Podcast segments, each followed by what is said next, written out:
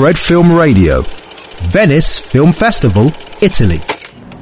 Fred Film Radio, soy David Martos, estamos en la edición número 77 de la Muestra Internacional de Cine de Venecia, la edición 2020, la edición COVID, ya sabéis, y este es el cuarto y último daily en español porque conmigo se van los dailies a España. Yo me voy mañana a España, pero aquí hemos dejado cuatro jornadas eh, de análisis de lo que pasa en la Muestra de Venecia y claro, no podía faltar un invitado de excepción que tenemos hoy con nosotros, es Gonzalo Sánchez de la agencia EFE, trabaja en Roma para la agencia EFE en Italia. Gonzalo, ¿qué tal? ¿Cómo estás? Muchas gracias. Pues bien, aquí aguantando el ritmo de la, de la muestra. Bueno, que es un ritmo un poco más pausado que otros Sí, años, sí, ¿no? sí, desde luego.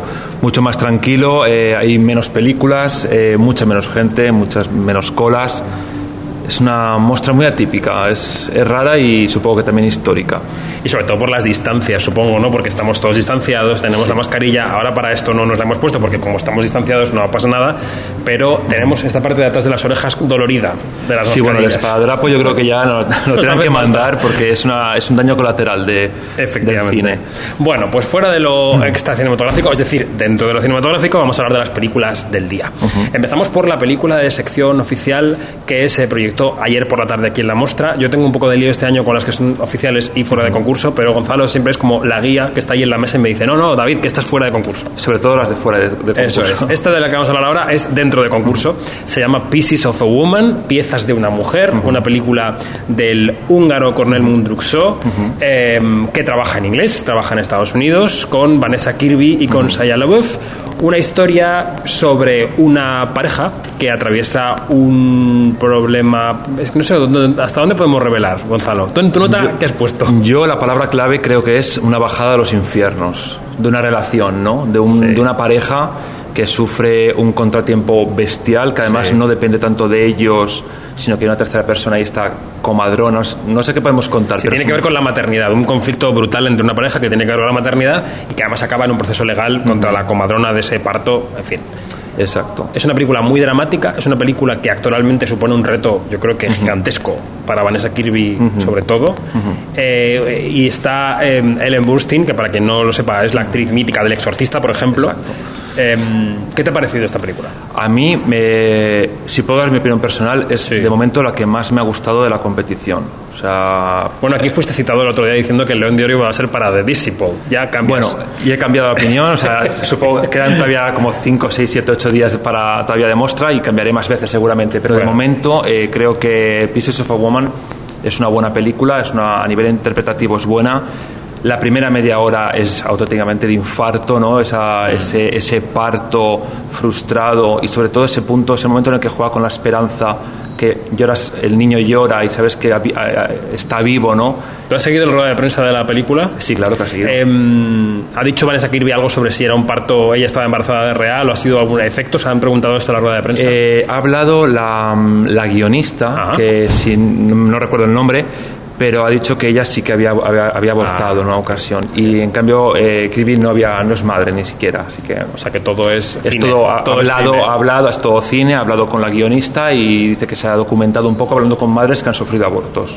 Bueno, es una película larga, una película que además va eh, introduciendo elipsis en la historia a través de la construcción de un puente. Es una película que también es poética en ese sentido, con el Sí. tiempo atmosférico, la nieve, el Sí. otoño, ¿no? El invierno. Va jugando con eso. Sí. Bueno, pues es una película que es de entidad, es una película que, que yo creo que va a ser considerada para Palmares en algún sentido, no sé si León sí, de Oro. Seguro. Bueno, León de Oro seguro no, pero algo se llevará. Algo seguro. rascará. Vanessa Kirby podría tener opciones a mejor actriz de la Copa Volpi, ¿no? Yo sí, creo que sí. Podría ser, podría ser. Bueno, esta mañana hemos visto Miss Marx, una película de Susana Nicchiarelli, una Ajá. película sobre Eleanor Marx, que es la hija de Karl Marx, el, digamos, el, el- el fundador de la ideología socialista en todo el mundo. Em, que era una película que, que- que llegaba a nosotros con envuelta en el digamos en el halo del, de una- del feminismo Sí. ¿no? y luego al final eh, realmente eh, entra mucho en el terreno del biopic, ¿no? Es un biopic Sí. de ella y Sí. te cuenta un poco cómo fue la vida de esa familia después de la muerte de Karl Marx, ¿no? Sí, exacto. De hecho, una de las cosas que a mí me llama la atención de esta película de Miss Marx es precisamente que todos pensábamos que iba a ser un alegato feminista, pero luego en cambio se centra mucho en el aspecto de la relación que tiene con este Edward Irving, ¿no? con esta, este pensador socialista eh, por el que bueno es conocido esa historia acaba suicidándose no y es esta se centra más en la relación y es algo que choca mucho con, con la idea de eso, pensamos que va a ser algo feminista y en cambio habla de la super, superitación de una feminista a un hombre.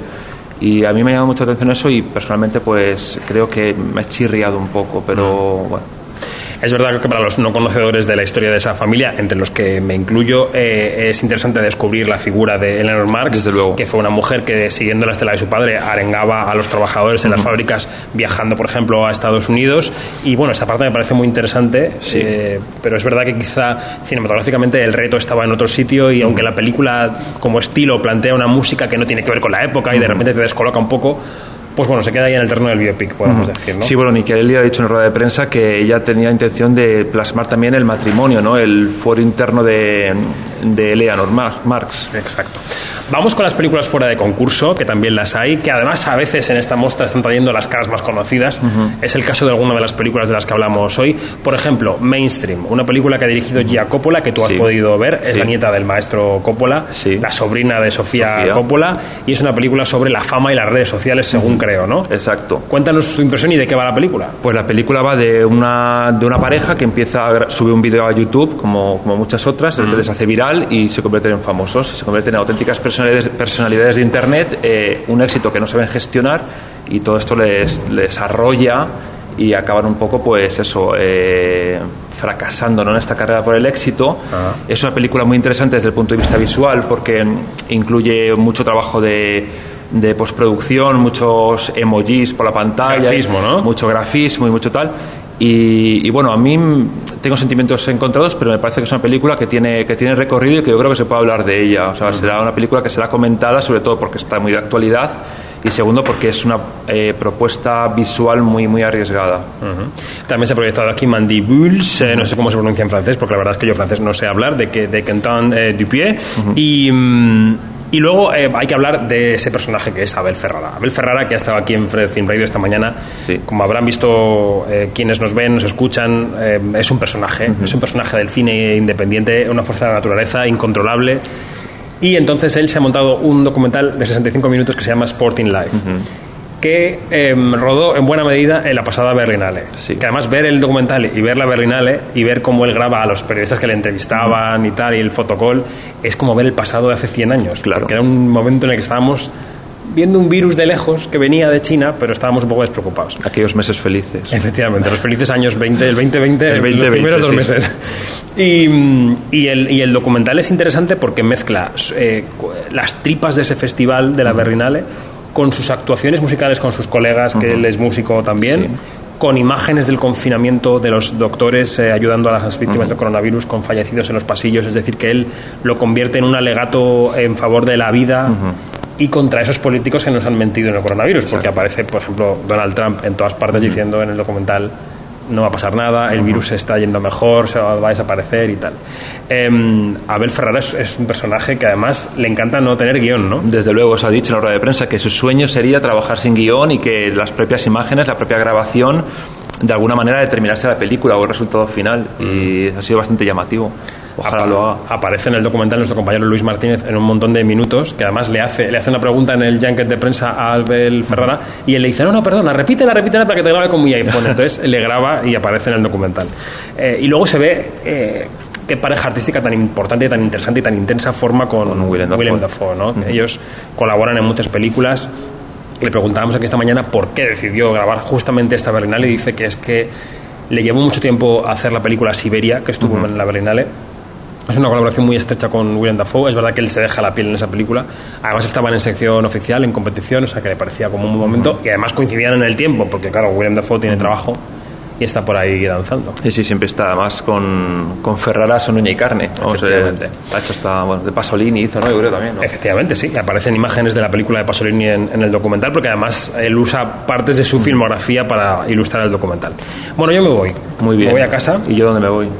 No, no, yo me voy a casa, tú te ah. quedas aquí cubriendo la muestra. Ah, sí, aquí me quedo. Hasta el día 13 estamos aquí. Efectivamente, pero te voy a pedir ya que nos digas de las películas que quedan por delante, ¿qué es lo que tienes ganas de ver? Eh, me apetece mucho Nomadland, eh, Frances McDormand, tengo muchas ganas, también Kochalowski, también, no sé, como que me le espero con ganas, y también Alex de la Iglesia, que no, está, no compite, pero hombre, ganas siempre, siempre ganas de, de, ver estas 30 monedas, a ver de qué va. Viene con el primer capítulo de esa serie que ha rodado para HBO, así que bueno, platos fuertes todavía quedan en la muestra. Es verdad que yo creo que después del domingo, después de mañana, se va a vaciar un poco esto. Sí, por desgracia sí. Va a quedar un poco vacío, pero bueno, esperamos que aquí la agencia F guarde el fuerte. También Fred Film Radio, por supuesto, en su canal de YouTube, en su canal de podcast, en todos los idiomas en los que hacemos los dailies, en español, en italiano, en inglés, las entrevistas.